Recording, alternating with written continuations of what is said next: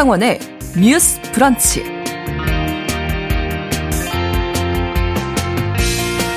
안녕하십니까. 아나운서 신성원입니다.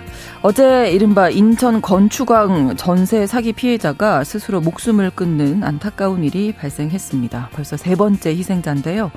이른바 건축왕으로 불리는 남모 씨는 아파트와 빌라 등 공동주택 161채의 전세보증금 125억 원을 세입자들에게 받아 가로챈 혐의를 받고 있는데요.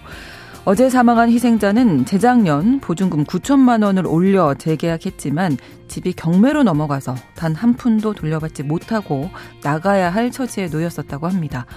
주택임대차보호법이 있지만 사각지대는 존재했고 정부가 피해자들을 위한 대책을 내놨지만 희생자가 3명이나 발생할 정도로 미흡했는데요. 더 이상 억울한 희생자가 나오지 않도록 특단의 구제책이 나와야 할 것으로 보이는데 오늘 첫 번째 뉴스픽에서 다뤄보겠습니다.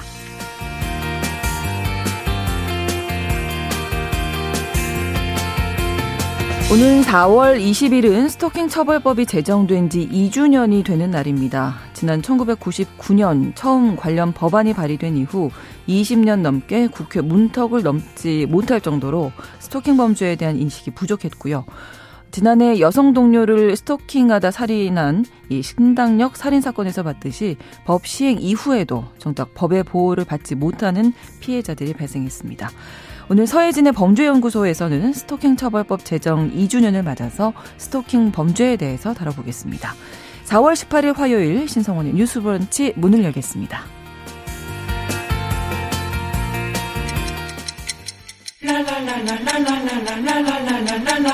듣고 공감하고 진단합니다. 우리 사회를 바라보는 새로운 시선.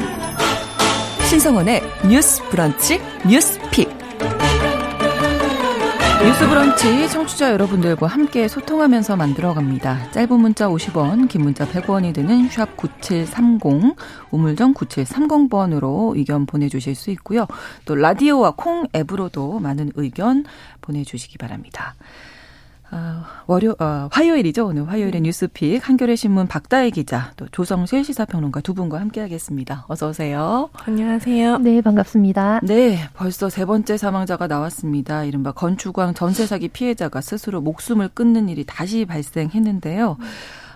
일단 고인이 어떤 상황이었는지 박 기자께서 정리 좀 해주시죠. 네, 아마 인천 건축왕, 강서구 빌라왕 좀 들어보셨을 거예요. 이제 소위 말하는 건축왕, 왕이라는 말을 붙여야 돼서 고민하긴 했는데, 네.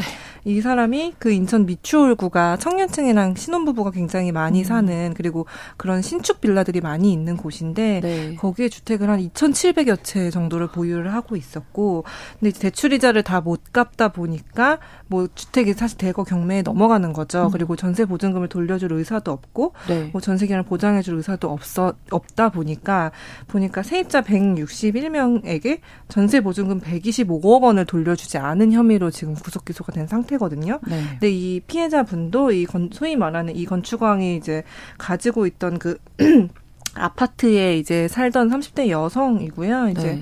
어제 좀 의식을 잃은 채로 발견이 되셨고, 이분 같은 경우를 보니 2019년 9월에 이제 보증금 7,200만 원의 전세 계약을 맺으셨거든요. 네. 근데 이제 2021년 9월에 이제 임대인이 요구를 해서 보증금을 좀 인상해 달라 해서 네. 9천만 원에 인상해 가지고 재계약을 하셨어요. 근데 네. 이제 이 아파트 자체가 전세 사기 피해 그 아파트가 돼서 지난해 6월에 이 60세대 가량이 다 경매에 넘어간 상태입니다. 그래서 이게 만약에 경매가 그대로 진행이 되고 이거를 사실 지금 현재 조금 이따 또 말씀을 드리겠지만 이 임차인 분이 사실 경매를 낙찰받기가 좀 힘든 상태여서 이렇게 그냥 경매가 진행돼 버리면 네. 보증금도 못 받고 그냥 집은 없어져서 내 거리로 내앉아야 되는 상황이다 보니까 이런 생활고를 좀 견디기 힘들어서 좀 그런 선택을 하신 거 아닌가 생각이 듭니다. 네, 네. 지난 2월, 3월에도 두 분이 안타깝게 목숨을 잃은 경우가 있었고 지금 연달아서 이른바 인천 건축왕으로 불렸던 네. 임대인의 주택에 거주했던 피해자들이 스스로 생을 마감 해서 논란이 되고 있는데요. 네. 2월 28일경에 이제 이 사건과 관련된 첫 번째 사망자로 알려졌던 30대 분 같은 경우에도 네. 이제 보증금 7천만 원 정도 빌라에 본인이 이제 세입자로 살고 있었습니다. 그런데 그 주택 관련된 보호법이나 이런 것들을 보게 되면은 이제 관련해서 최우선 변제를 받을 수 있는 소액 임차인의 범위가 정해져 있어요. 지역별로 구분이 있고 그리고 최대로 받을 수 있는 금액의 수준이 이제 한계가 설정되어 있는데 이분 같은 경우에는 당시 7천만 원에 들어가 있었 것으로 알려져 있는데 당시에 소액임차인 전세금 기준이 그 이제 주택의 경우에 6,500만 원이었기 때문에 관련해서 구제받을 수 있는 방법이 사실상 없었던 것으로 알려져 있고요. 두 번째 피해자로 알려진 분 같은 경우에는 이제 보증금 9천만 원에 재계약을 했던 것으로 알려져 있는데 이분 같은 경우에는 이제 주택 낙찰자가 발생했을 경우에 그 중에 최우선 변제금을 뭐 가능한 선에선 3,400만 원 정도까지는 어느 정도 받을 수도 있지 않느냐라는 예상이 되기는 했지만 그렇다고 해도 실제로 피해액이 뭐 6천만 원 정도에 달하잖아요. 그래서 이런 생활고로 연결되는 부분들이 실제로 본인이 자산을 가지고서 그거를 전에 이제 전세금으로 쓰시는 분들도 있지만 대다수의 경우에는 전세자금도 일정 부분 많은 부분 대출을 받고 있거든요.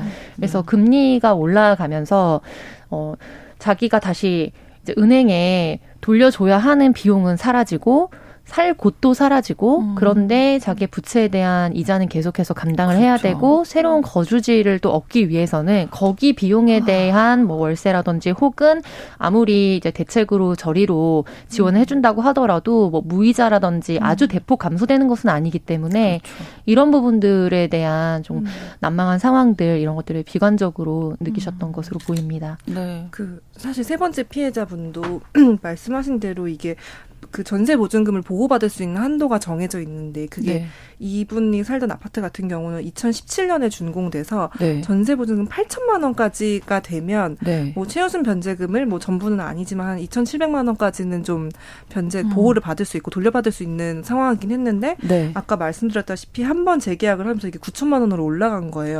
그러다 보니까 이 변제금을 아예 받을 수 없는, 그러니까 아예 한 푼도 받을 수 없는 처지가 돼버렸고. 어제 막 기사들이 쏟아져 나오면서 이제 그 사진들을 보신 분도 계실 텐데 그 집 앞에 있던 그 쓰레기 그 통을 좀 이제 찍은 사진들이 있었는데 거기 보면은 이제 수도 요금을 못 내가지고 단수할 예정입니다. 약간 이런 스티커가 있었다고 하더라고요. 그래서 그걸 보니까 참 마음이 좀 아팠던 것 같습니다. 그러니까요. 20대, 30대 젊은 한창 층인데 일단 주택 임대차 보호법이 있는데 이게 보호가 안 되는 거군요. 주택임대차보호법에 따라서 이제 확정일자를 받고 또 실거주를 이제 유지하고 하면 우선권을 가질 수는 있지만 이런 부분들도 실질적으로 이제 허점들이 사실은 많이 드러나 있는 것으로 알려져 있습니다. 그래서 지금 우선 변제를 받을 임차인의 범위 같은 경우에는 주택임대차보호법 시행령 제11조에 이제 10조 11조에 근거해서 규정이 되는데 2023년 2월 21일부터 이제 기준으로 봤을 때 서울특별시 같은 경우에는 1억 6,500만 원 미만 이하의 임차인의 경우에 어떤 경우에도 이제 최우선으로 구제를 받을 수가 있어요. 근데 그것도 전액이 아니고 만약에 이제 이 주택이 뭐 가액이 어느 정도 이상이다 그러면은 반절 이상은 뭐 받을 수 없고 최대로 받을 수 있는 규모가 5,500만 원 정도의 수준으로 알려져 있고요. 근데 여기 같은 경우에는 지금 인천광역시이기 때문에 인천광역시 같은 경우에는 뭐 8,500만 원 그 전세금을 기준으로 해서 그거를 넘어가는 금액으로 만약 본인이 들어갔을 때 뭐 7천만 원에 들어갔지만 2천만 원 증액을 해서 현재 9천만 원에 있다. 그러면 최우선 변제를 받을 수 있는 소액 임차인은 해당하지 않기 때문에 그런 부분에서 실질적으로 요 경계에 있는 가구들이 엄청나게 좀 많은 피해를 더 받고 있다고도 볼 수 있겠습니다. 네. 지난 2월에 앞서 말씀해 주셨던 그 인천 건축물 피해자 가운데 첫 사망자였던 30대 남성분 같은 경우에는 유서에서 전세 사기 대책이 실망스럽고 더 좋은 대책이 빨리 나왔으면 한다라고 적어놓으셨다고 했는데 정말 실질적인 대책이 나와야 할 것 같고요. 청취자 유성환 탁기환님께서는 빌라왕 건축왕이 아니라 그냥 빌라 사기범이라고 부르면 어떨까요? 왕이라는 단어를 붙이는 게 조금 그러는데 이제 뉴스에서는 이제 뭐 속칭으로 이제 빨리 이제 알려드리기 위해서 그렇게 한 것 같고요. 최정옥님, 한 개인이 집을 2,700여 채를 가지도록 정부에서 아무런 대책 없이 문제가 터질 때까지 방임한 책임이 또 큰 원인은 아닌가 한다고 하셨고 1567번으로 어제 뉴스를 접한 후에 정말 마음이 아프고 화가 많이 났습니다. 청년분들의 일단 희생이 헛되지 않도록 법을 강화하고 구제책을 마련해야 한다고 생각합니다라고 의견 보내주셨는데요. 일단은 지금 그 피해자들이 가장 요구하고 있는 부분이 경매가 좀 중지됐으면 좋겠다는 거잖아요. 네, 맞습니다. 사실 이게 경매에 들어가면 그 네. 집이 그 아마 이 피해 당사자가 내가 낙찰을 받지 않으면 사실 다 날아가는 거거든요. 그렇죠. 네. 그러니까 다 날아가는데 내가 낙찰을 받기 사실 쉽지 않은 게 법원 경매하는데 왔다 갔다 하기도 어렵고 그 내가 사실 지금 사실 여유금이 다 날아간 상태잖아요. 보증금이 그렇죠. 없어지다 보니까. 근데 내가 추가로 이거를 준비해서 낙찰을 던지는 것도 사실은 쉽지 않고, 그러니까 그렇죠. 실질적으로 입찰을 하는 것 자체가 쉽지 않은데 그렇죠. 입찰이 아니라면은 내가 이걸 구제받을 수 있는 상황이 지금 아닌 거예요. 그러다 보니까 근데 이렇게 내가 배제된 상태로 계속 경매가 진행이 되다 보면 결과적으로 내가 나앉을 거리에 나갈 수밖에 없는 상황이 되니까 피해자분들께서는 일단은 1차적으로 경매 중지 좀 해달라. 아마 이대로 계속 진행이 되면 네. 거의 이번 달까지 거의 또 260여 가구의 추가 이제 피해 가구가 더 나올 수 있다라고 이제 좀 강하게 요구를 하시는 것 같고요. 네. 그 정부가 사실 지난달에 뭐 지원책을 좀 발표를 한 점은 있어요. 근데 그게 어떤 거였냐면 일단은 경매 절차가 원래는 끝나야 뭐 전세 사기 피해 확인을 할 수 있는 그 문서를 발급을 해줬는데 네. 그거를 그냥 굳이 경매 절차 중에도 이제 발급받아서 그거를 피해 확인서를 받으면 네. 뭐 이걸로 이제 추가로 내가 들어갈 곳을 위해서 전세자금을 한 1, 2%대 되게 저금리로 네. 네, 대출을 해준다거나 아니면 이제 긴급주거주택을 이제 지원을 해줘서 거기에 뭐 한 6개월치 월세는 이제 내지 않아도 된다. 그러니까 네. 일단 이 긴급주거주택으로 들어가서 거기서 살 곳을 이제 마련해라라고 네. 이제 좀 이런 대책을 발표를 했는데 이게 약간 실제 피해자분들한테는 좀 그러니까 실질적으로 와닿지 않은 부분이 있었던 것 같아요. 네. 그래서 실제로 사실 피해 확인서를 받으신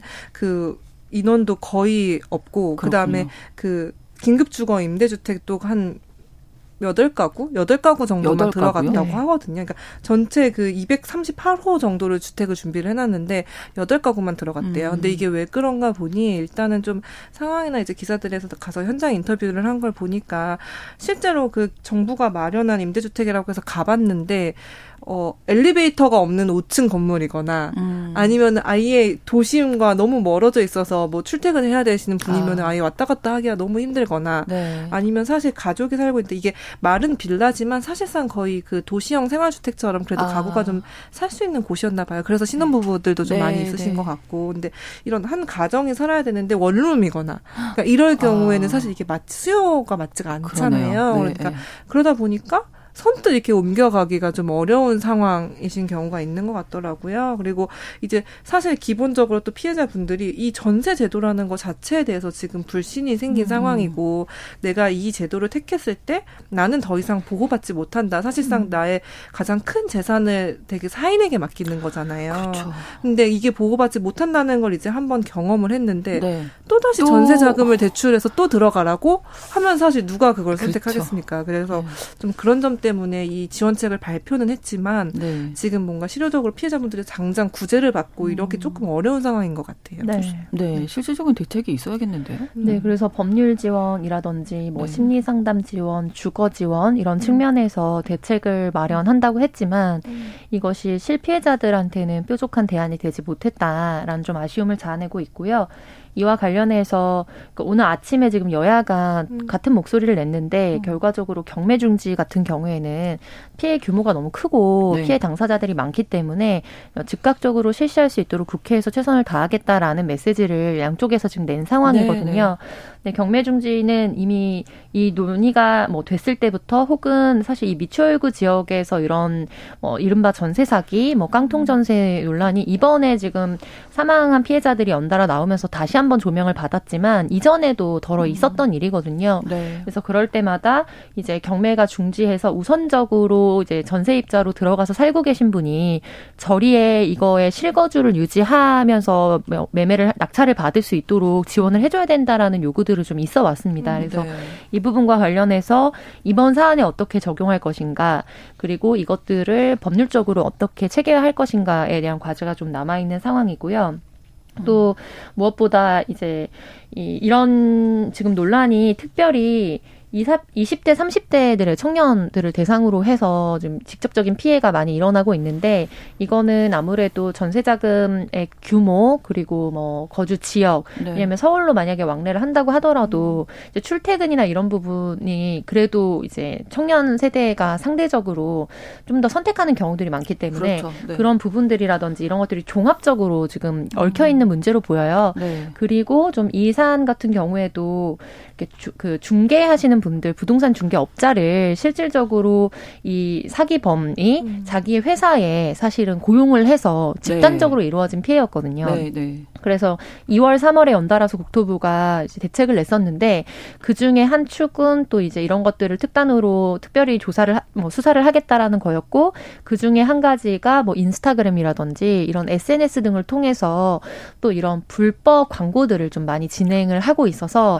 그게 타겟팅이 되기도 했던 거죠. 20, 30대들이. 아, 네. 네, 그래서 이런 부분들에 대해서도 사실은 좀 많은 대책을 내지만 이제 거기에 전세를 고민하는 당사자들이 그 대책에 대해서 잘 알지 못하면은 실효성을 갖기가 어렵거든요. 네. 그래서 이제 우리 많은 시민분들이 이런 부분에 대해서 어떻게 피해를 예방할 수 있는가에 대한 법률적이고 네. 좀 현실적인 어떤 대책들을 많이 또 언론에 노출시켜서 또 보게 하는 것, 경험하게 하는 것도 굉장히 중요한 대책으로 보입니다. 네. 그래서 세입자가 좀 몰라서 당하지 않도록 차제에 전세제도 자체를 좀 들여다볼 필요가 네네, 있을 네네. 것 같은데 그 부분에 대해서 두 분이 좀 말씀 나눠주시죠.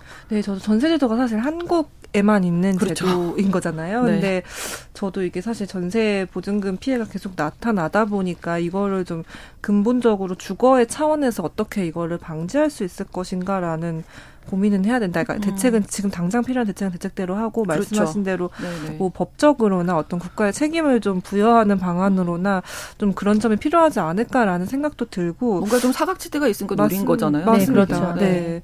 그리고 이게 약간 그러니까 사실 되게 이상한 거예요. 개인한테 그렇게 큰 돈을 주고 알아서 그렇죠. 굴리다가 알아서 주세요라고 네. 선의에 기댈 수밖에 없는 상황인 게 생각해보면 되게 비정상적인 상황. 은행이 아닌데 그죠. 그렇죠. 그래서 좀 그런 제도에 대한 고민도 되게 필요한 것 같고요. 그리고 이번에 이 피해 당하신 분들을 보면 그 공인중개사 분들이 말씀하신 네. 대로 같이 가담을 한 거잖아요. 그러니까 저희가 보통 사실 이거 주거 계약을 할 때 보면 다 떼본 다음에 뭐 선순위 근저당권 있으면 사실 웬만하면 안 하고 막 이렇게 네. 하는 거를 이제 암묵적인 이제 임차인들이 알아야 할 사항으로 이렇게 하는데 그럼에도 불구하고 이분들이 특히 미추홀구 같은 경우에는 강서구랑 조금 다른데 선순위 근저당권이 있는데 그냥 들어가신 분들이 많아요. 그러면 왜 들어갔을까를 봤더니 공인중개사들이 중간에서 걱정하지 마라. 아, 괜찮다 이거. 네. 이거 선순위 근저당권 이거 다 합쳐도 네 보증금보다 적으니까 너는 돌려받을 수 있다. 그리고 만약에 혹시 못 돌려받으면은 내가 갚아줄게. 걱정하지 마. 이런 식으로 중간에서 굉장히 적극적으로 나를 믿고 해라. 약간 이런 식으로 작업을 했더라고요. 그래서 약간 어떤 그 공인중개사의 윤리? 그것도 저는 좀 필요한 네, 것 같아요. 네. 이 공인중개사들이 그렇게 실질적으로 피해자가 생기는 상황에서 어떤 이런 위법한 행위들을 했을 때 그거를 마땅히 제재하거나 좀 사전에 그 임차인들의 입장에서 그 정보를 알 수 있는 방안이 있는지 그런 제도를 좀 만드는 것도 필요하지 않을까 좀 그런 생각을 했습니다. 네, 그래서 2월, 3월에 이제 나왔던 대책 중에서 사실 이제 거래 내역이라든지 이런 부분을 이제 신고하도록 하고 또 이제 연동해서 볼 수 있도록 하는 네. 그런 제도들도 도입을 하겠다고 좀 발표한 바는 있었는데 네. 이제 그런 것들이 당장 내가 계약을 할 때에는 좀 바로 현실적으로 와닿기는 어려운 것 같아요. 그래서 그 발표했던 가장 대대적으로 발표했던 것 중에 하나가 안심 전세 앱을 이제 네. 만들겠다. 그래서 여기 들어가면 내가 들어가려고 하는 그 주택의 임대인이죠. 집주인이 네. 실질적으로 뭐 체납 상황이 있는지 네네. 혹은 이전에 뭔가 문제가 있어서 보증보험에 가입할 수 없는 대상자로 분류되어 있는지 여부 등을 좀 확인할 수 있게 하겠다라고 발표를 했고 네. 제가 들어오기 전에 보니까 지금 이제 앱이 다운로드 받을 수 있게 안드로이드 같은 경우에는 만들어져 있더라고요. 그래서 이거를 뭐 전국으로 확대하거나 좀 항목들을 점차적으로 넓혀가겠다라고 한 상황이어서 우선 네. 가장 실질적으로는 좀 이런 전세 계약을 하시기 전에 안심전세 앱에 들어가서 여러 가지 것들을 좀 중충적으로 확인해보는 것도 도움이 될 것 같고요. 네. 그리고 3월 30일에 이제 관련된 개정 법이 이제 본회의를 통과를 했습니다. 그래서 임대인이 임차인에게 기존에는 그런 정보를 줄 의무가 없었어요. 그런데 뭐 자기의 여러 가지 지금 임차인들이 많이 불안해하는 요소들이나 이런 항목들을 지정해 놓고 네. 이제 정보 제공을 할 수 있도록 하고 이제 표준 임대차 계약서 같은 경우에도 실질적으로 제대로 된 정보를 주지 않았을 때에는 향후에 그런 임차인이 바로 계약 해제를 할 수 있도록 권리를 갖도록 하는 법안이 지금 통과된 상황이고요. 그리고 이게 긴급으로 3월 30일부터 바로 이제 실효를 갖도록 네. 좀 적용이 됐고, 그리고 임차권 등기 명령이라고 해서 만약에 본인이 만약에 이제 자기 보증금을 돌려받지 못한 상황이면 이제 거주를 옮겼을 때 우선순위에서 뒤로 밀리게 되거든요. 그렇죠. 네, 그래서 계속해서 주거 이동이나 이런 것도 못하는 상태로 묶여 있게 되는데, 그랬을 때 이제 임차권 등기 명령 제도를 좀 활용을 하는데 상대에게 우편물이 뭐 송달되거나 하지 않으면은 이것도 좀 난망해지는 어려움들이 있었던 거예요. 그래서 이런 부분들도 좀 법 제도적인 부분을 보완을 해서 이제 실질적으로 조금 더 임차인이 좀 손쉽게 이 부분에 대해서 접근할 수 있도록 하는 개정안들이 좀 일부 도입이 되기는 했습니다. 네. 근데 지금 이 인천 사건 같은 경우에는 제가 한 가지 아까 누락을 해서 다시 설명드리면 네네. 갖고 있는 자산 규모가 현재 상태로 한 8천억 정도로 추산이 되나 봐요. 그래서 그런데 이제 돌려줘야 될 돈이 이제 8,500억 원 정도인 것으로 보여요. 그래서 이제 손실이 아무래도 날 수밖에 없죠. 절대적으로 플러스 마이너스를 해봤을 때. 그렇지만 그럼에도 불구하고 현재 자산을 동결시켜서 경매 중지와 동결을 한 이후에 이 부분에 있어서 피해자들에게 그래도 적합한 순서로 이것들을 일정 부분이라도 보존해 줄 수 있는 특단의 조치를 마련해 달라는 것이 이제 대책위원회의 요구 중에 하나인 것으로 알려져 있습니다. 네, 청취자 7733번 쓰시는 분께서 인천 미추홀구에 사는 애청자입니다. 피해액도 금액이 초과되었다고 해도 최소 금액으로 좀 설정해서 네네. 보호해주면 안 될까요? 이렇게 말씀을 하셨어요. 왜냐하면 젊은이들을 너무 내모는 것 같아서 걱정되신다고 하셨고요. 9182번으로 정부의 저리 대출 지원 자격이 이미 또 대출의 대출인 거고 대책이 뭐 신기루가 아니었나 하는 생각이 드는데 실질적인 대책이 좀 필요하다 이런 의견 주셨습니다. 그리고 1443번으로 전세 사기꾼들의 재산을 몰수해야 할 것 같습니다. 이렇게 말씀해 주신 지금 뭐 말씀해 주신 네. 부분과 맥이 다 있는데요. 그러면 이 건축왕이라고 불리는 이 남모 씨가 사기범이죠. 건축 사기범. 네, 네.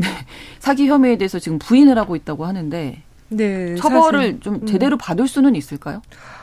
처벌을 잘 받기를 바라고 있고 사실 많은 말씀하신 대로 피해자분들이 사실 일단 정부가 주고 구상권 청구를 해라 이 사람한테. 예, 빨리 뭐라고. 예. 지금 이분들은 당장 급하잖아요. 네, 당장 네. 자본이 네, 돌아야 되는 상황이거든요. 그래서 재판이 잘 진행됐으면 좋겠는데 지난 5일에 첫 재판이 열렸어요. 근데 열렸고 근데 이제 이분이 사실관계는 인정은 하지만 사기는 아니다라고 사기 혐의를 좀 부인을 하고 있다고 합니다. 그래서 뭐 이 남씨 변호인도 뭐 이게 법리상으로는 사기가 될 수 없다라고 이제 주장을 하고 있고 그 같이 한 그 공인중개사 같은 공범들도 나는 그냥 그 회사에서 직원으로 일한 거지 뭐 이런 걸 잘 알지도 못했고 뭐 그러면서 좀 혐의를 일단은 부인을 하고 있는 상황이고요. 이게 정말 저는 심각하다고 느낀 게 이 남씨와 지금 10명까지가 기소가 돼서 재판이 시작이 됐거든요. 근데 이 경찰 수사를 받고 있는 그 나머지 공범이 51명이에요. 51명이면 그렇게 많은 거예요. 여전히 이들도 아마 경찰 수사 받고 검찰에 송치가 네. 될 예정인데 좀 죄를 인정하고 말씀하신 대로 뭐 추후에 구상권을 청구하든 뭐 이런 방안을 되게 다각도로 좀 고민할 필요가 있는 것 같은데, 그러니까 정부 입장에서도 사실 그러니까 경매 중지 명령 뭐 약간 이런 식의 제도가 있는 게 아니다 보니까 이걸 어떻게 할 수 있는지 그리고 이게 막 한두 채의 피해가 아니라 그러니까 몇백 채에 네. 몇 천억 원에 달하는 거를 정부가 이제 예산을 다 투입할 수 있을 것이냐 거기에 대한 좀 고민도 있는 것 같더라고요. 그래서 그렇게 하다 보니까 정부도 약간 어떤 조금은 상상력이 필요한 시점이 아닌가 좀 네. 네, 그런 것 같습니다. 그런 부분도 그렇고 저는 아침에 이제 여야에서 발표를 했던 방안을 보면서 좀 우리가 주의해야 될 부분이 있다고 느꼈는데요. 네. 이거를 또다시 정쟁의 소재로만 소비해서는 안 된다는 안 되죠, 부분입니다. 그런데 이제 경매 중지를 요구하겠다라는 메시지는 같았지만 결과적으로 뭐 민주당 쪽에서는 윤석열 정부에 들어오면서 사실상 전세에 관련된 이제 피해 규모가 커졌다든지, 네 그리고 또 반대쪽에서는 이제 야권에 누군가가 연루되어 있다든지 이런 발언들이 쏟아질 것으로 보이더라고요. 네, 이 네. 이야기 잠시 후에 계속 이어서 하겠고요. 11시 30분부터 일부 지역에서 해당 지역 방송 보내드립니다. 잠시 후에 뉴스픽 이어갑니다.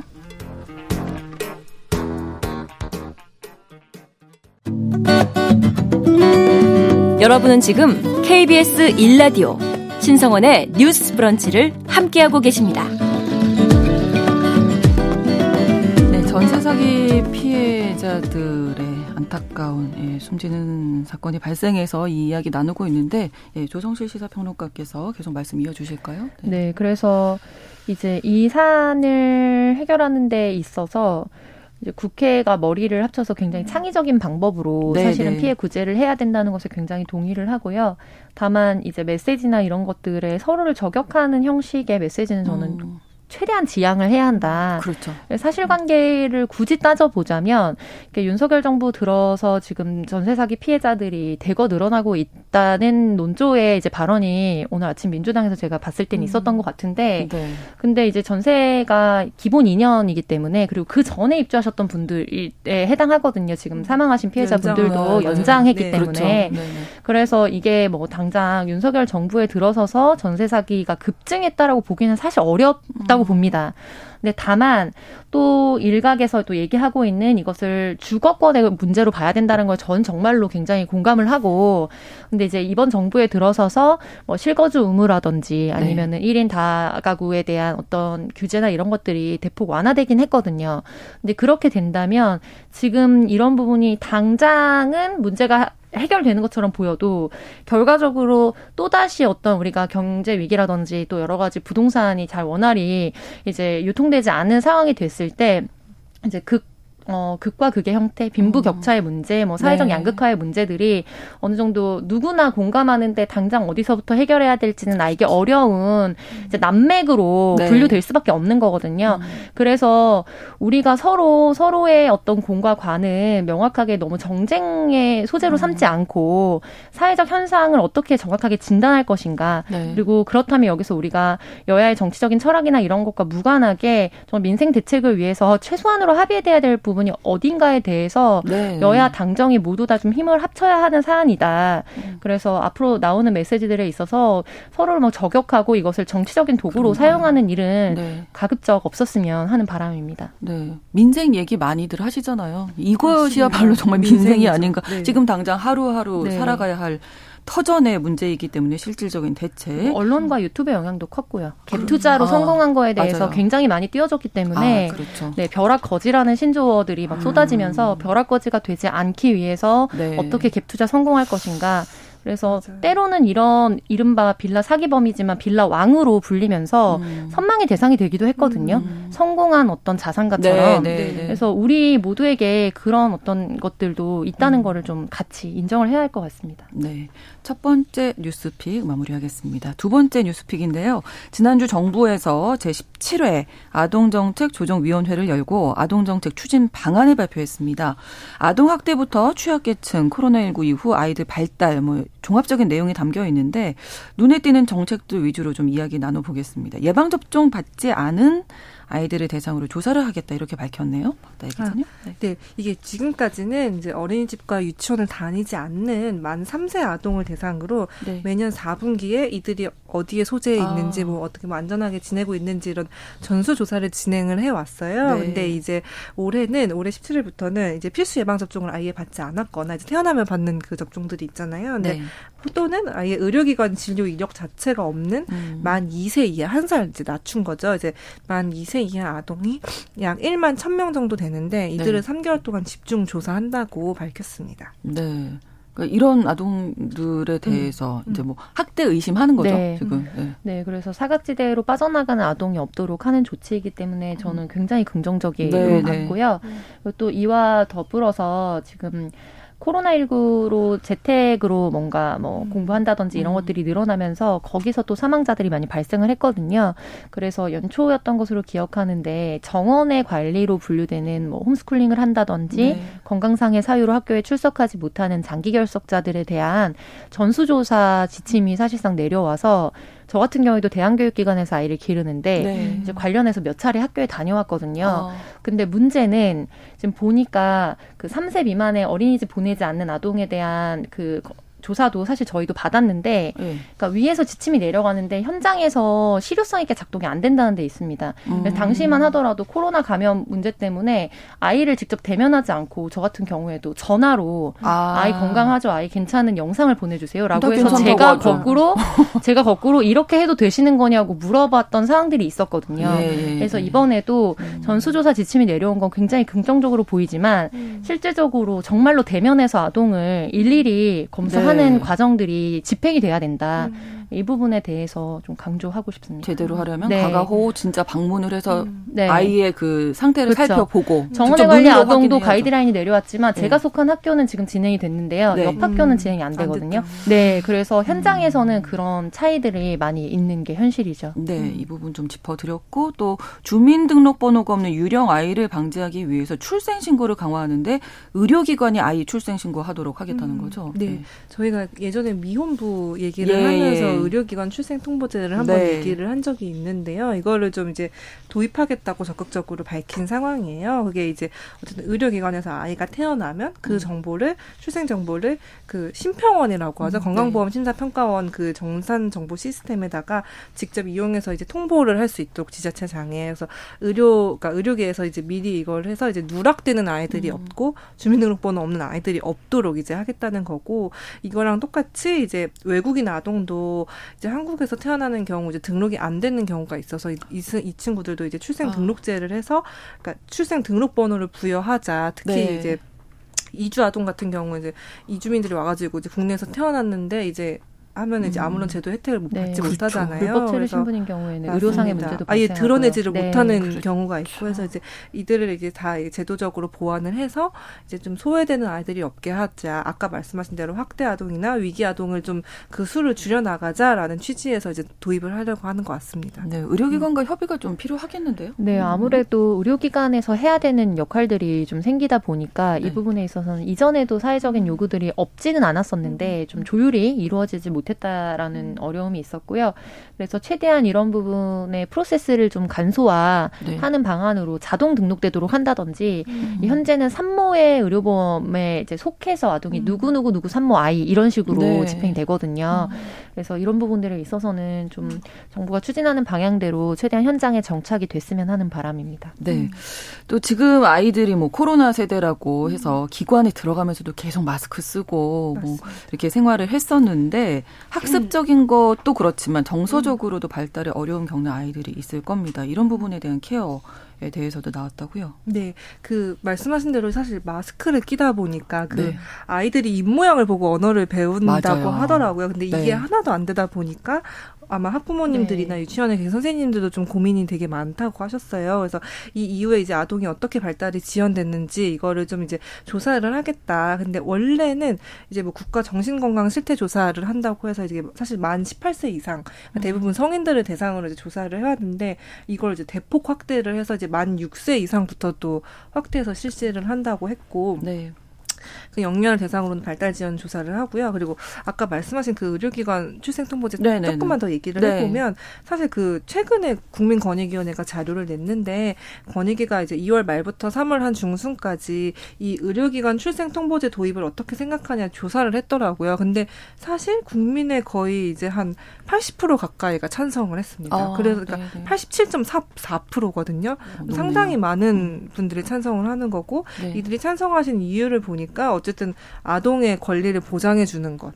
그리고 이제 이들 아동이 이제 보건, 의료, 교육 부분에서 이제 소외되지 않고 그 권리를 다 받을 수 있게 되는 것 때문에 많이 찬성을 하더라고요. 근데 아마 이제 의료계에서는 자신들의 책임 소지가 좀 더 늘어나는 지점이라 부담스럽다 보니까 좀 반대를 하고 있는데 좀 국민들의 감정도 약간 이렇게 좀 올라와 있으면 좀 신속하게 도입을 하면 좋지 않을까 그런 생각을 해봅니다. 네, 전체적으로 이 대책들에 대해서 정책들에 대해서 어떻게 좀 잘 진행이 될까요? 우리 없이? 네, 결국에는 이제 설명해 주신 것처럼 방향성에는 대다수가 동의하지만 이거를 현장에서 누가 책임지게 할 것인가, 어떤 절차로 언제 도입할 것인가, 그럼 예산을 얼마나 편성해 줄 것인가, 여기에 가서 사실은 이제 표류되기가 쉽거든요.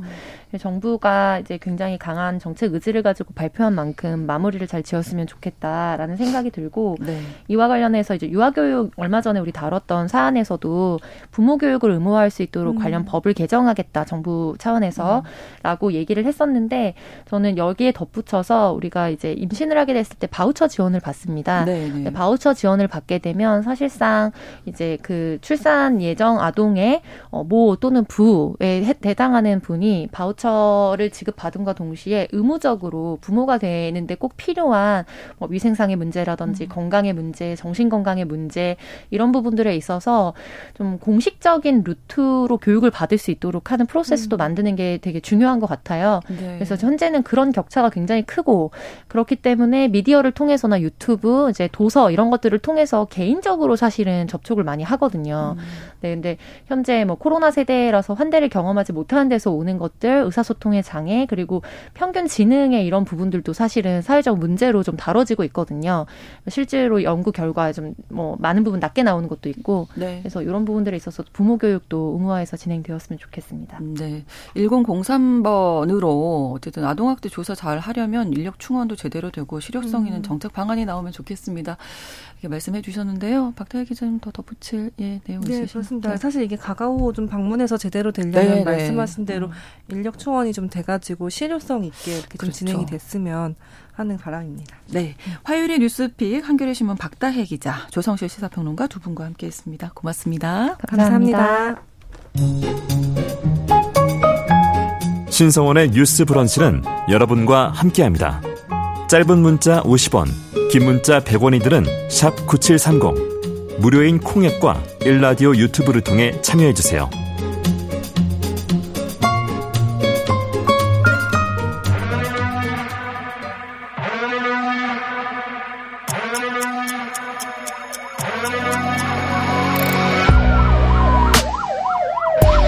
범죄를 통해 우리 사회의 이면을 살펴본다. 뉴스 브런치 서혜진의 범죄연구소. 우리 사회에서 벌어지는 범죄를 통해서 더 나은 사회로 가기 위해 연구하는 시간입니다. 서혜진의 범죄연구소 서혜진 변호사와 함께하겠습니다. 어서 오세요. 네, 안녕하세요. 자, 오늘은 어떤 이야기를 나눠볼까요? 오늘은 스토킹 범죄를 좀 가져와 봤어요. 예. 그 사실 연일 뭐 전국 각지에서 일어나는 스토킹 범죄가 거의 매일 보도되고 있죠, 지금도. 네. 근데 이제 다가오는 4월 22일이 스토킹 범죄의 처벌 등에 관한 법률이라는 그 최초의 이제 스토킹을 범죄화하는 법률인데요. 이 법률이 제정된 지 2년째 되는 날이에요. 네. 제정 2년을 맞이하고 또 이 법률 자체가 그동안 이제 범죄로 다뤄지지 못했던 스토킹을 좀 범죄로 처벌하고 그에 대한 뭐 절차라든지 특례 이런 것들을 이제 규정한 법률인데요. 사실 이런 관련된 법률이 99년도에 처음 최초로 국회에 발의가 됐었어요. 근데 거의 뭐 2년 동안 국회 문턱을 넘지 못하다가 21년 3월에 마침내 이제 국회 본회의를 통과하고 네. 4월 20일에 제정이 되고 2021년 10월 21일부터 이제 시행이 됐었습니다. 네, 그러니까 이게 스토킹이 범죄라고 인식하기까지가 오래 걸린 거죠, 어떻게 네. 보면. 사실 이게 뭐 국회나 뭐 다른 곳에서는 이게 22년 만에 입법 성과다 네, 이렇게도 네. 얘기를 많이 하는데 제가 볼 땐 전혀 이제 입법 성과가 아니라 사실 매우 좀 지연된 입법이었어요. 너무 늦은 거죠. 예. 네. 그래서 우리가 최초로 스토킹이라는 이제 용어를 쓴 것 자체가 이제 법률에도 없었고요. 네. 2013년 3월에 이제 경범죄처벌법이라고 아주 좀 경미한 그런 범죄 있죠. 뭐 지나가다 뭐 소란 행위를 했다든지 네. 이런 식으로 사실상 정말 이제 경미한 것들을 처벌하는 특례 법률 같은 게 있는데 네. 여기에 최초로 스토킹을 지속 적 괴롭힘이라는 명칭을 쓰면서 우리 법률에 처음 들어오긴 했습니다. 근데 여기 그 당시에 어떻게 규정을 했냐고 보면 뭐 상대방의 의사에 반해서 지속적으로 뭐 접근을 시도하거나 교제를 요구하거나 지켜보거나 따라다니거나 잠복해서 기다리는 행위 이런 걸 반복했을 때 처벌한다. 이렇게 규정이 되어 있지만 실제 네. 처벌은 뭐 10만 원 이하의 뭐 벌금, 구류 이렇게 처한다고 돼 있지만요.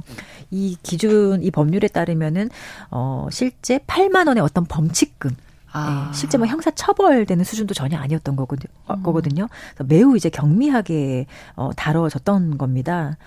그래서 어떻게 보면 주요 선진국들은 사실 이미 90년대 스토킹 이런 걸 다 이제 법률적으로 범죄화하면서 이제 규제하기 시작을 했고 네. 우리야 그래도 조금 뭐 사회적인 사회 문화적인 배경이나 이런 게 좀 비슷하다라고 분류되는 일본 같은 경우도 2000년도에 스토커 규제법이라는 것을 만들어서 스토킹을 범죄로 다루기 시작을 했어요. 네. 근데 우리는 너무 이 스토킹 행위에 대해서 그동안 관대했던 거예요. 그렇죠. 네. 좋아한다는데 네. 이게 그 마음으로 맞아. 어떻게 하니? 이걸 그저 이런 식이었던 거죠. 구애 행위? 네. 네. 네. 네. 또는 뭐 구애 행위에 수반되는 어떤 필수적인 조건으로 보고 뭐 이런 말 되게 많이 하잖아요. 10번 찍어 안 넘어가는 아무 없다. 네. 뭐 골키퍼 있다고 골 안 들어가냐 이런 것들이 되게 좀 통용이 됐었죠. 네. 그게 이게 보면 결코 이게 행위자가 아니라 피해자 입장에서 쓰여진 말들은 아니잖아요. 그렇죠. 10번 찍으면 사람이 죽을 수도 있죠. 실제로. 그렇죠. 근데 이런 이렇게 스토킹을 정말 좀 너무 사소화하고 네. 뭐 어떤 이성의 구애행위다. 예. 구애행위 중에 수반될 수 있는 거다. 아니면 적극적이고 뭔가 낭만적인 사랑의 방식이다. 이런 식으로 잘못 이해가 됐기 때문에 사회적으로 뭔가 스토킹이라는 게 범죄가 아니라 수용될 수 있는 행위구나 이렇게 좀 인식을 했던 겁니다. 네. 그래서 결국 전혀 뭐 피해자 관점에서 이거를 알아보려는 시도도 하지 않았고 피해자 관점의 인식조차 하지 못했던 건데요.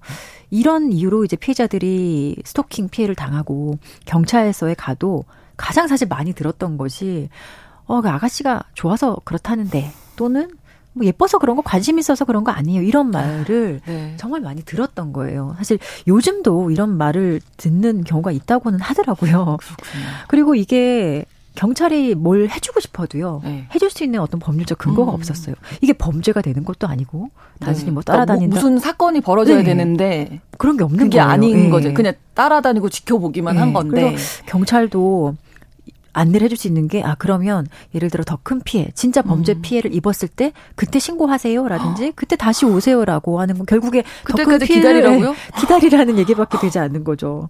그래서 상당히 이제 피해자들이 경찰서의 어떤 국가 공권력의 요청을 위해서 갔다가 무력감을 느끼고 돌아오게 되는 거고 뭐 경찰도 뭔가를 해줄 수 없는 상황. 그리고 뭐 어떤 다른 피해를 입으면 신고하라 이런 식의 안내밖에 되지 않았기 때문에 이게 계속 이게 뭔가 해결되지 않고 피해자들은 피해자의 고충은 날로 이제 좀 심각해지고 있는데 전혀 이제 법률과 제도가 해결해주지 못했던 그런 상황이었던 거죠. 제가 얼마 전에 저희 아이한테 선녀와 나무꾼 그 동화를 읽어줬거든요. 약간 너무 이런 뉴스를 많이 봐서 네. 그런 건지 저렇게 동의를 구하지 않고 계속 쳐다보고 있다 옷까지 숨겼어. 네. 이건 안 되는 거 아니고 이거 아이한테 읽어주면 안 되는 거 아닐까? 막 이런 생각도 들을 정도로 네. 요즘에 뉴스가 많이 나온다는 거죠. 그래서 선녀와 나무꾼도 어떻게 보면 스토킹으로 시작하고 그럴 수 있을 납치하고 것 같아요. 감금하고 어떻게 보면 네. 성범죄일 수 있죠. 그래서 지금 전래동화라고는 하지만 네. 지금의 어떤 시대적인 관점에서 봤을 때 이거 다시 써야 되지 않을까? 아이들에게 되게 좋지 않은 교육일 수도 있어요. 뭐 여러 가지 그 각국의 전래동화가 다 이런 것들이 맞아요, 많더라고요. 맞아요. 네. 그래서 이게 이런 식의 교육은 이제 사실 더 이상 좀 의미가 없을 것 같습니다. 아마 얘기를 해줘야죠. 네. 이러면 큰일 난다. 네. 이러면 안 되는 거다. 가만히 있으면 안 된다. 예, 스토킹 사례 뭐 정말 많을 것 같은데 대표적인 사건 좀 이야기 나눠볼까요? 예, 2021년 3월 23일에 서울 노원구에서 발생한 사건이고요. 네. 노원구 세모녀 살인 사건으로 많이 알려져 있어요. 예, 아마 네. 기억하실 거예요, 다들. 네, 네, 네. 이 사건 범인은 이제 김태현이고 네, 신상 공개까지 됐습니다. 네, 네. 살해당한 피해자들은 언니와 동생 자매고요. 그리고 그 어머니까지였어요. 이 김태현은 피해자 자매 중에 언니한테 사실 그 전에 지속적으로 호감을 표하고 네. 교제를 요구하면서 수개월간 사전에 스토킹을 합니다. 뭐 원치 않은 연락을 반복하고 몰래 피해자 집 앞에서 기다리면서 피해자의 동선을 파악하고 네. 이런 식으로 피해자에게 공포심이나 불안감을 주는 행위를 상습적으로 이미 해왔던 거거든요. 근데 피해자는 이런 행위를 좀 거부하고 찾아오지 말라고 경고도 했었는데 이렇게 피해자가 자기 만남을 거부하니까 김태현은 이 피해자에게 앙심을 품게 됩니다. 화가 나는 거죠, 이제. 그리고 퀵서비스 기사를 좀 사칭해가지고 네. 피해자 집에 벨을 누르고 택배가 왔다라고 하면서 동생이 밖으로 나오기까지 기다려요. 그래서 먼저 동생이 밖으로 나왔을 때 동생을 데리고 같이 집으로 들어가서 사실 동생 먼저 살해를 합니다. 그리고 뒤이어온 어머니 귀가한 어머니를 살해하고 마지막으로 들어온 언니까지 살해를 하는 사실 정말 극악무도한 범죄를 저질렀죠. 이게 나중에 확인을 해보니 이제 피해자에게 앙심을 품은 이 김태현이 일주일 전부터 이 범행 자체를 정말 치밀하게 계획한 걸로 드러났습니다. 그리고 이런 범죄의 잔인성이라든지 범죄 예방 등을 이유로 김태현은 그 수사 과정에서 피의자 신상 공개가 됐고요. 이 최종적으로는 이제 법원에서 무기징역이 선고돼서 지금 현재 수감 중에 있는 사건이고요. 네. 이 사건을 제가 말씀드리는 게 참 아이러니한 게 이 사건 발생 다음 날인 2021년 3월 24일 국회 본회의에서 이 아까 제가 말씀드린 스토킹 처벌법이 통과가 됐던 겁니다. 그래서 개인적으로는 만약에 이 사건이 이제 발생하기 전에 이미 이제 김태현이 언니에게 스토킹을 했을 당시에 스토킹 처벌법이 그래도 있었다면 그렇죠. 뭐 결과론적인 얘기라 의미가 없겠습니다만은 그래도 이런 식으로 극단적인 어떤 살인까지 가는 비극은 우리가 조금 법률적으로 제도적으로 막을 수 있는 기회가 있지 않았을까 하는 조금 아쉬움과 안타까움이 드는 그런 사건입니다. 네. 스토킹이 그러니까 정확하게 정의가 어떻게 되나요? 스토킹은 일단 법률로 이제 규정이 되어 있잖아요. 네. 보면은 접근하거나 따라다니거나 뭐 진로를 막아서거나 아니면 어떤 물건을 보내거나 뭐 문자나 전화나 아니면 음향을 막 도달하게 하는 그런 행동. 그리고 뭐 주거지에 막 찾아가거나 뭐 주거지에 있는 물건을 훼손하거나 이런 여러 가지 행동이 있는데요. 다 포괄적으로. 네. 스토킹 처벌법상에서는 이 5가지 정도 행위를 딱 한정해서 이것을 하면 스토킹 행위다. 그리고 이 스토킹 행위가 반복되고 지속이 되면 그때는 이제 범죄가 돼서 처벌할 수 있다라고 규정을 하고 있거든요. 네. 그리고 이런 행위를 통해서 어떤 상대방에게 불안감과 공포심 이런 것들을 줘야 돼요. 그리고 이게 가장 저희가 예를 드는 것이 꽃을 계속 반복해서 배달을 한다. 아니 꽃이 예쁘고 좋은 거기 때문에 괜찮지 않아라고 생각하실 수 있지만 아니죠. 그것도 상대방이 원치 않고 또 이것 때문에 내가 너무 일상이 불안하고 공포심을 느낀다 한다면은 정말 아름다운 꽃을 피해자에게 반복해서 주더라도 그게 스토킹이 되는 겁니다. 네. 그래서 스토킹 정의는 지금 법률적으로 명확하게 이제 5가지로 딱 한정돼서 규정이 되어 있기 때문에 그렇군요. 더 이상 스토킹이 무엇이냐에 대해서는 우리가 크게 고민을 하지 않아도 되는 상황이 있긴 합니다. 그런데 이 법률적으로 스토킹이 딱 5가지 행위에만 한정이 되어 있기 때문에 실제로는 스토킹이 현실에서는 상당히 창의적인 방식으로 일어나거든요. 예. 상상도 못한 방법 또는 피해자가 누구냐 상대가 누구냐 행위자가 누구냐에 따라서 너무나 다양한 방식으로 일어나고 있는데 지금 법률의 문제점은 이런 스토킹의 다양한 방식을 좀 포괄적으로 포섭하지 못하고 있는 데에서 오는 좀 한계가 있어요. 네. 예. 9128번으로 뭐 지금 말씀해 주신 세 모녀 살인사건 너무나 충격적이었습니다. 그리고 2981번으로는 어제도 오늘도 뉴스 포털 가보면 스토킹 관련 기사들이 쏟아집니다 하셨고요. 자, 스토킹 처벌법이 만들어졌는데도 또 사건이 있었죠. 신당역 살인사건. 여자 동료를 스토킹해서 살인까지 간 사건이 정말 우리 사회를 아주 흔들었었는데요. 네, 이거는 너무 좀 유명한 사건이죠. 작년 9월에 발생한 사건이고 같은 직장의 동료가 이제 계속 스토킹을 하면서 뭐 불법 촬영물, 영상물을 가지고 최초에는 계속 협박을 했었어요. 그래서 이 피해자가 처음에는 이 영상물을 이용한 협박, 강요 이런 걸로 그 가해자를 고소를 했었고 이게 사실은 스토킹 범죄보다 실제 법정형이나 이런 것들이 더 엄중하게 처벌되는 범죄거든요. 그렇죠. 그래서 이 수사 단계에서 이 피의자, 가해자를 상대로 구속영장까지 이제 청구가 되는데 법원에서는 기각을 했습니다. 그래서 사실 자유의 몸으로 재판을 받을 수 있게 된 건데요. 뭐 기각의 사유가 뭐 주거 일정하고 증거 인멸할 우려가 없다 이런 것들이었겠지만 사실 이 상황에서 이걸 조금 더 심각하게 바라보고 이 가해자가 그때 구속이 됐더라면 이것도 이런 비극은 막을 수도 있었어요. 그렇죠. 그리고 이후에도 이 풀려난 영장이 기각된 이후에도 이 가해자는 그 스토킹이라든지 협박을 멈추지 않았거든요. 그래서 이런 대담한 행동에 사실 피해자도 가만히 있을 수가 없었기 때문에 그 다음 해에 스토킹 처벌 법 위반으로 정식으로 스토킹으로도 고소를 합니다. 근데 이미 이제 이렇게 되면 사실 상황이 좀 달라진 거잖아요. 그렇죠. 이미 스토킹이 더 추가 고소가 됐기 때문에 근데 그런 상황에서도 피해자에 대한 어떤 추가적인 보호 조치가 수사 단계에서 일어나지 않고 또 경찰이나 검찰이 영장을 좀 재청구하지도 않았어요.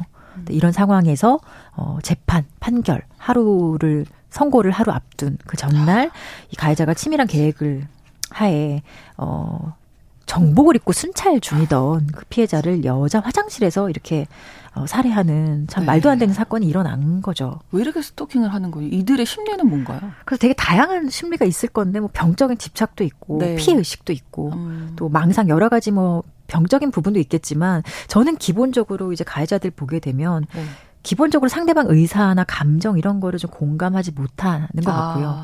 그런 감수성 자체가 매우 떨어지고 그 완곡한 거절이나 표현 이런 거에 대해서도 좀 이해하지 못하는 그런 경향이 있는 것 같아요. 그래서 우리가 마치 뭐 스토킹 가해자들 하면은 되게 병적으로 문제 있는 사람들이라고 생각하는 경향도 있는데요. 물론 그런 사람도 있지만 네. 실제로 정말 평범한 사람들이 이런 행동을 많이 하는 경우도 있거든요. 네. 그래서 반드시 병적인 부분에서만 오는 원인은 아닌 것 같아요. 실제 스토킹 범죄가 80%가 아는 사람에 의해서 일어나고 있거든요. 네. 그렇다면 그러니까. 결국에 이런 친밀한 관계를 형성하고 그것을 통해서 이제 피해자를 좀 지배하려고 하는 그런 심리가 가장 큰 원인이 아닐까라고 생각이 듭니다. 네, 법이 만들어졌지만 사각지대가 발견됐고 법 개정을 정치권에서도 약속을 했잖아요. 네. 어떤 부분이 좀 대표적으로 개정돼요? 대표적인 게 이제 반의사 불벌죄라고 해서 네. 이게 스토킹 처벌법상에는 피해자가 처벌을 원하지 않으면 처벌하지 않는다라는 규정이 있어요. 근데 이게 어떻게 보면은 피해자의 의사를 좀 존중한다는 뭐 좋은 명분이 될 수도 있지만 실제로는 이런 스토킹이라는 엄중한 범죄를 피해자의 어떤 사적인 선택 또는 피해자의 어떤 처벌에 대한 선택으로 전가한다는 그런 문제점이 있기 때문에 네. 사실 처벌법 제정 당시부터 항상 지적받아 왔던 부분인데 이제 네. 드디어 이 신당역 스토킹 살인 사건 이것을 계기로 좀 개정한다라는 의견을 밝히기도 했습니다. 법무부도 개정 의견을 밝혔고요. 네, 마무리 말씀해 주신다면 네. 하실 말씀 많으실 텐데. 네. 오늘 사실 스토킹 처벌법은 다 얘기하기가 어렵고요. 네. 다음 주에는 이제 스토킹 처벌법상으로는 포섭되지 않는 다양한 현실에서 일어나는 다양한 온라인 스토킹에 대해서 조금 더 말씀을 드리려고 해요. 그래서 그런 것들을 짚어보면서 네. 우리가 무엇을 더 할 수 있는지, 피해자 보호를 위해서 무엇을 해야 할지에 대해서 조금 더 알아보고자 합니다. 네. 6908님께서 처벌이 가벼워서 그렇습니다. 강력하게 처벌을 해야 큰 범죄 예방할 수 있습니다. 하셨고요. CK님 법 제정 2년인데 범죄율 왜 이렇게 줄지 않을까요? 안타깝습니다. 하셨고 전하영님 스토킹은 명백한 범죄입니다. 타인을 본인이 컨트롤할 수 있다는 심리는 죄의식 없이 큰 범죄로 이어질 가능성이 매우 크기 때문에 보다 강한 처벌 필요합니다. 말씀해 주셨습니다. 서혜진의 범죄연구소 서혜진 변호사와 함께했습니다. 고맙습니다. 네, 고맙습니다. 뉴스브런치 4월 18일 화요일 순서 마치겠습니다. 저는 내일 오전 11시 5분에 다시 오겠습니다. 고맙습니다.